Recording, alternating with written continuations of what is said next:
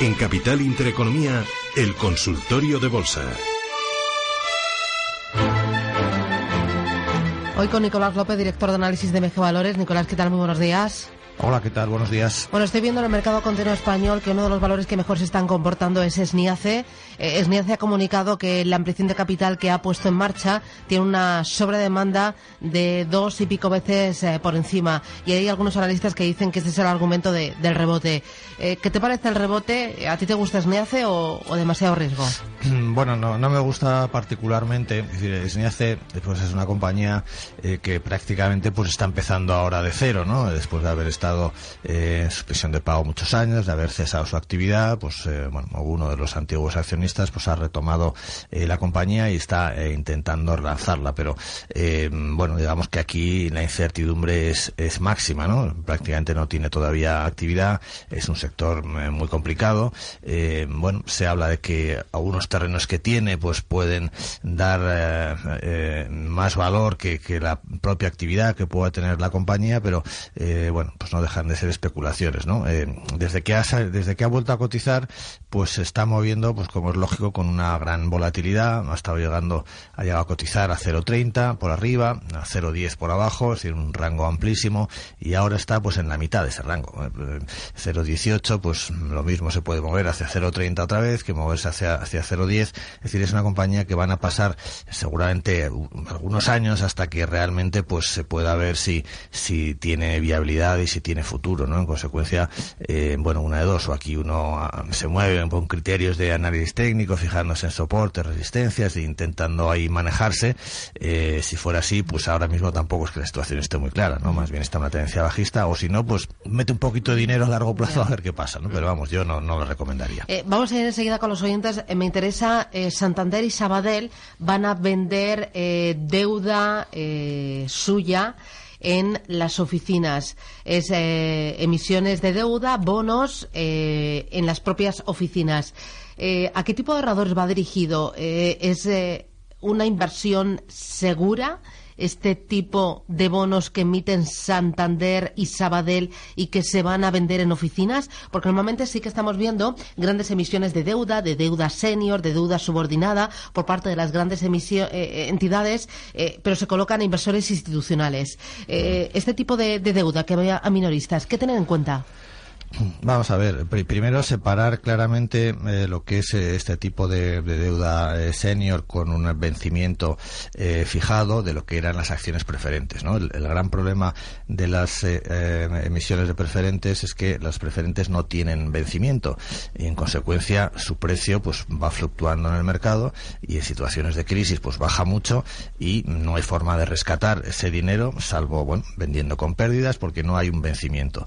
Cuando se emiten eh, deudas a, a plazos mm, determinados, sea un año, dos años, cinco años, pues eh, bueno, uno está seguro que al cabo de ese, de ese periodo va a, re- va a recuperar el 100% del capital que invirtió en él, salvo que haya una quiebra de la compañía, ¿no? Ahora, lógicamente, eh, la situación de los bancos es eh, de una gran solvencia, en consecuencia, no hay ese riesgo, ¿no? Entonces, mm, yo creo que son emisiones, pues, perfectamente seguras. Lo, lo que se trata aquí es de que te, te ofrecen una rentabilidad un poquito superior a la de otras rentabilidades eh, alternativas eh, que puede obtener un inversor ahora en el corto plazo, ¿no? Eh, los inversores ahora se encuentran con eh, un gran problema, ¿no? Que es que las inversiones tradicionales de, de corto plazo, ya sean depósitos, letras, este tipo de cosas donde los inversores metían, colocaban mucho dinero en plazos relativamente cortos, pues ahora tienen rentabilidades cero o negativas, ¿no? En consecuencia, lo que viene a, a cubrir estas emisiones, pues es intentar captar, ¿no? Parte de ese dinero que busca eh,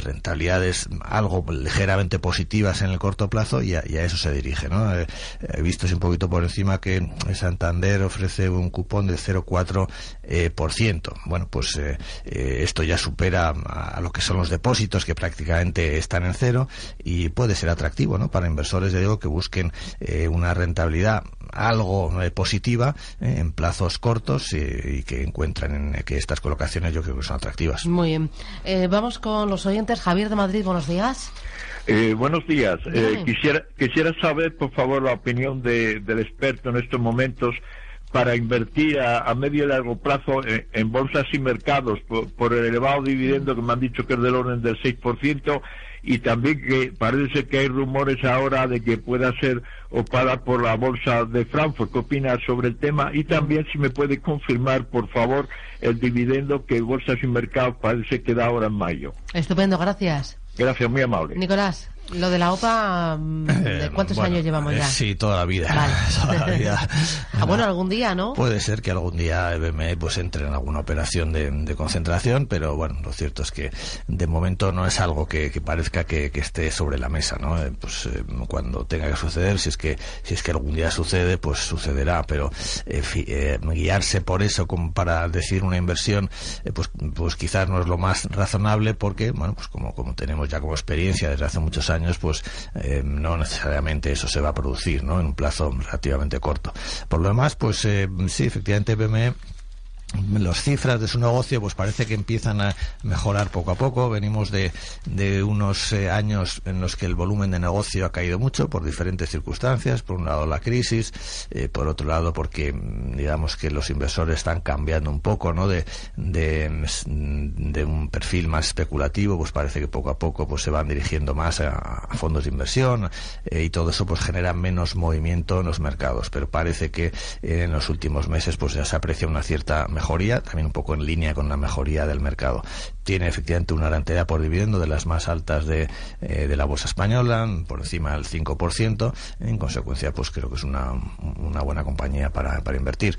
Eh, la, la, cuantía del dividendo no se la puedo decir exactamente, ahora no la recuerdo, pero bueno, en conjunto, en, el conjunto del año, pues eh, está pagando pues ese 6% aproximadamente de, de, rentabilidad sobre el precio actual. ¿Tienes tú el dividendo? Sí, el, datos de la compañía, 0,8 euros brutos por acción, es dividendo complementario que se va a hacer efectivo el 5 de mayo y dice la compañía que la fecha límite para contratar acciones de BME que otorguen el derecho a percibir ese dividendo es el 2 de mayo. Muy bien.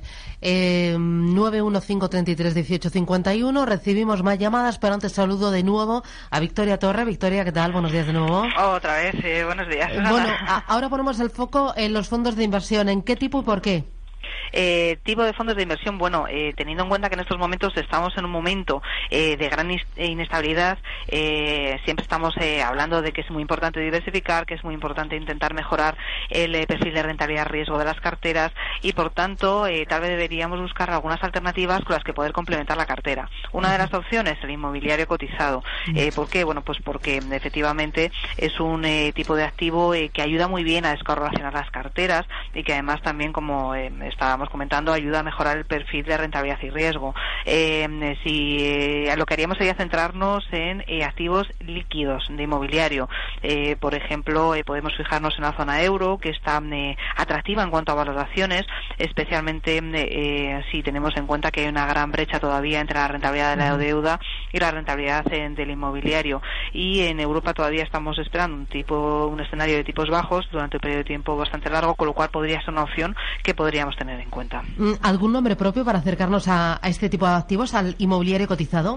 Sí, em, sí que tendríamos eh, aquí que matizar eh, que igual que en cualquier otro tipo de activo, eh, no vale cualquier mercado inmobiliario. Es muy diferente. Si miráramos, a lo mejor hiciéramos una comparativa en Europa, veríamos que la diferencia de rentabilidad podría ser incluso del 50%. Es importante seleccionar el país, también tener en cuenta fondos que cuenten con un gran equipo de profesionales que estudien caso por caso los inmuebles que incluyen en las carteras. Eh, por poner algún ejemplo, ahora mismo hay algunas ciudades europeas como Oslo, Estocolmo, Ámsterdam que siguen atrayendo grandes flujos de población, tanto nacional como extranjera, y que aquí puede haber atractivo. Entonces, por nombres propios, por ejemplo, algunos de, ellos eh, que lo hacen bien, aunque hay muchísimos más, el AXA Edificandi, que tiene cuatro estrellas Morningstar, el Lodo Immobilier, también con cuatro estrellas Morning, igualmente con cuatro estrellas Morning, el de Group Peter Camp, Invest Real Estate eh, Euro Dividend. Muy bien. Ah, me has dicho uno de Growth eh, el otro me has dicho de AXA, otro de Odo. ¿no? Y Odo Inmobiliar, correcto. Muy bien, estupendo. Gracias, Victoria. Buen Gracias, día. Adiós. Buen día. 12 minutos, llegamos a las 10 de la mañana. Esto es Radio Intereconomía. Antonio Madrid, buenos días. Hola, buenos días. Cuéntame. A ver, quería preguntar al analista si en estos recortes que ha tenido estos días que es de bajada sería un momento importante, eh, bueno para poder entrar. Entonces, ¿qué recorrido de dónde poder, tendría soportes y resistencias? Le voy a dar cuatro valores y que él me diga soportes y resistencia de los dos que mejor le parece a él que van a tener el comportamiento. BBV, Bankia, Sabadell y Telefónica. Estupendo, gracias. Gracias. Te lo ponen cada vez más difícil. Sí, sí. Es que esto es cuestión de superarse. Eh, pues vamos, eh, A ver. no lo sé cuál así puede ser el que el que va a tener un mejor comportamiento, pero eh, digamos que entre los bancos eh, domésticos y los eh, dos grandes, pues mm, yo me quedaría con los grandes, ¿no? Es, eh, verdad, quizás a corto plazo eh, mm, a lo mejor hemos visto movimientos más fuertes en, en los domésticos, porque también habían caído mucho pero eh, en una mm, inversión un poquito más estable, eh, pues eh, yo claramente pues veo más atractivo en, Santander, eh, especialmente y en BBVA, aunque este último pues con el tema de Turquía pues está un poquito ahí tocado que, que en el resto, ¿no? Pero bueno, eh, Santander la zo- su zona de soporte importante son los 5 euros. Eh, no sé si va a llegar hasta allí, me cuesta un poco creer, ¿no? Que, que vaya a corregir tanto, pero digamos que técnicamente pues ahí ha hecho una pequeña figura de techo en zona de 560, 580, eh, digamos que ahora mismo pues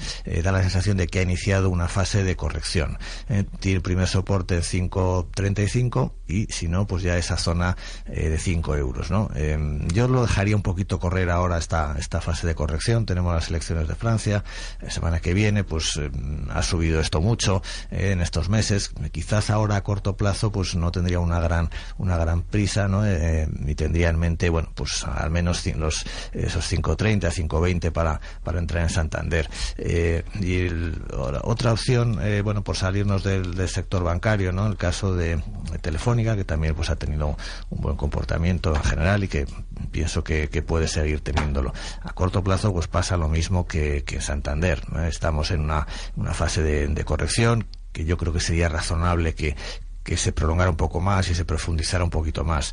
Eh, ¿Hasta dónde? Bueno, pues eh, yo creo que 980, 990 eh, no, no tiene realmente Telefónica no tiene un nivel de soporte así muy claro, ¿no? La subida ha sido muy limpia, muy muy vertical, entonces ahí es más difícil de tener un, un nivel concreto, ¿no? Pero yo sí que esperaría que al menos se, se fuese a mm, 10 euros un poquito por debajo para, para entrar en esa zona. Muy bien. Eh, consultas a través del WhatsApp o del correo. Pues mira, Manuel preocupado por Bankia, pero por otro asunto, dice que le gustaría que analizamos Bankia. ¿Y qué le parece el acuerdo del contrasplit de, esa, de la pasada Junta de Accionistas para el precio de la acción? Dice que está enganchado a un euro y medio y tiene miedo que baje tras el contrasplit.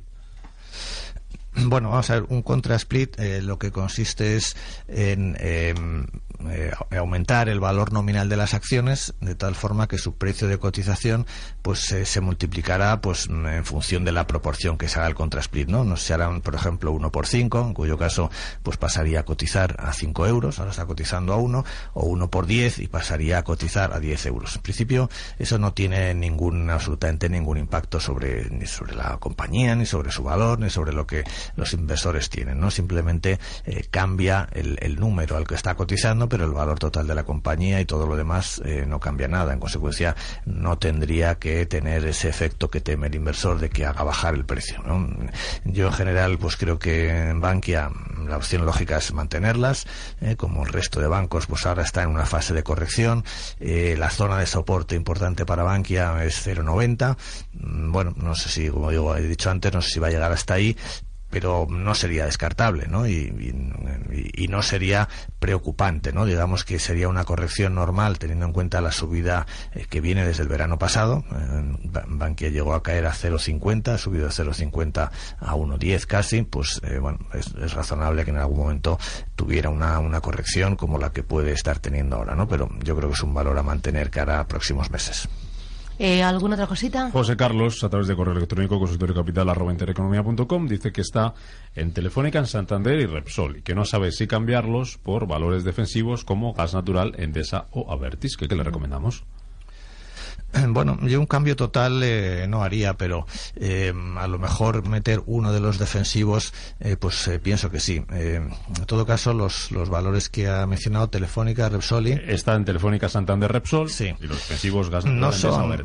Telefónica y, y Repsol pues son también, también valores re- relativamente eh, defensivos no es decir ahí el, el valor de riesgo mayor riesgo y más cíclico pues claramente es Repsol y los otros dos bueno pues digamos que serían dos medianos Eh, yo creo que mantendría Santander. Eh, la duda de los otros dos, pues quizás eh, Repsol, que es un valor eh, que depende más del precio del petróleo, que es más impredecible, pues quizás sería el que elegiría para, para sustituir por uno más defensivo. Y, y, bueno, pues por ejemplo, yo creo que Nagas podría ser una buena opción. Más, más opiniones de Carmen, ¿qué opina sobre Acciona? Y luego pregunta por una recomendación, alguna compañía nacional para estar y alguna internacional para medio plazo. Bueno, Acciona eh, ahora mismo pues es una compañía casi más eléctrica no que mm, respecto a su comportamiento que una constructora aunque tiene eh, eh, tiene los dos negocios eh, pero sus inversiones fuertes que ha hecho en el sector de energías renovables hace que ahora su comportamiento en bolsa se parezca más ¿no? al, de, al de las eléctricas que al de las constructoras. Yo creo que es una buena compañía cara al futuro próximos años. En el corto plazo pues también tiene un comportamiento razonable está en una fase de consolidación con soporte importante sobre 72 euros aproximadamente. Eh, bueno, pues en principio pues una compañía para mantener.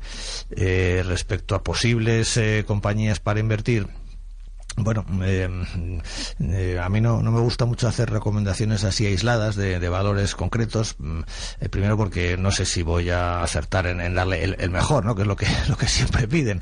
Y segundo porque creo que no es esa la mejor forma de invertir, ¿no? Lo que hay que buscar es una inversión que nos dé una cierta eh, est eh, estructura, digamos, estable y diversificada, ¿no? Entonces, si tiene una compañía como Acciona, digamos, de perfil defensivo, pues, bueno, yo creo que la habría yo la complementaría con una compañía con potencial de crecimiento a largo plazo, como puede ser, por ejemplo, Gamesa, eh, y quizás otra compañía un poco más defensiva que nos dé eh, pues una cierta estabilidad eh, y dividendo, que si quiere que sea una compañía europea, por ejemplo, una compañía extranjera, podrían buscar una teleco como eh, la francesa Orange, por ejemplo. Y nos queda un minutito, llamada, llamada, no correo, que es que me dicen pues, que estamos a tope, que hemos acumulado estos últimos días. Pues, eh, una barbaridad, ¿no? Pues vamos con Alberto y pregunta por una compañía internacional, pregunta por objetivos alcistas de medio a largo plazo para Daimler, que hoy tiene mala recomendación, por cierto, por parte de Jefferies. Eh, bueno, el, o sea, el, sector automovilístico la verdad es que mm, ha estado un poquito más flojo de lo previsible, ¿no? En estos, eh, digamos, en esta última fase del mercado, ¿no? Daimler, por ejemplo, está ahora cotizando a 65 euros. Eh, a principios de año llegó a estar a 73, es decir, que es de los que está en negativo en el conjunto del año cuando realmente el comportamiento del mercado europeo pues ha sido bastante sólido, ¿no? Eh, la verdad es que no tengo muy claro qué hay detrás de este comportamiento ¿no? del, sector automovilístico. Parece que están entrando ciertas eh, dudas, ¿no? digamos, de, carácter estructural, ¿no? El, éxito de Tesla, la um, transformación hacia los automóviles eh, eléctricos, eh, la presión que hay sobre los diésel, bueno, pues todo eso parece que está dejando al sector automóvil un poquito eh, en, en, un segundo plano, ¿no? O un poquito tocado, ¿no? aparentemente, pues están muy baratos, ¿no? Yo creo que es, es un sector que, que, que es cíclico y se beneficia del escenario económico, aunque a corto plazo, pues la, la sensación es que eh, todavía tendría que corregir un poco más, que podría acercarse a en torno a los 62 euros eh, ante eso, de, bueno, pues otra vez de, de retomar su proceso alcista. Muy bien, y que nos vamos, que se nos ha ido. Ha, ha ido rápido? rápido. Sí, ¿has visto? Para el primer día no está mal. Para, para coger carrerilla, para ¿no? Coger y para ir impulso. tomando fuerza, sí. impulso hasta el siguiente puente, Eso el de mayo, que no queda nada. Está ahí al lado. Nicolás López, director de análisis de Meja Valores, que, que ha sido un placer. Gracias, que tengas una feliz semana. ¿Has cogido pues color? Muchas gracias. ¿eh? Sí, sí, sí, se, está en la playita, sí. sí. Y nada, hasta la próxima. Un bueno, abrazo. Hasta Adiós, chao.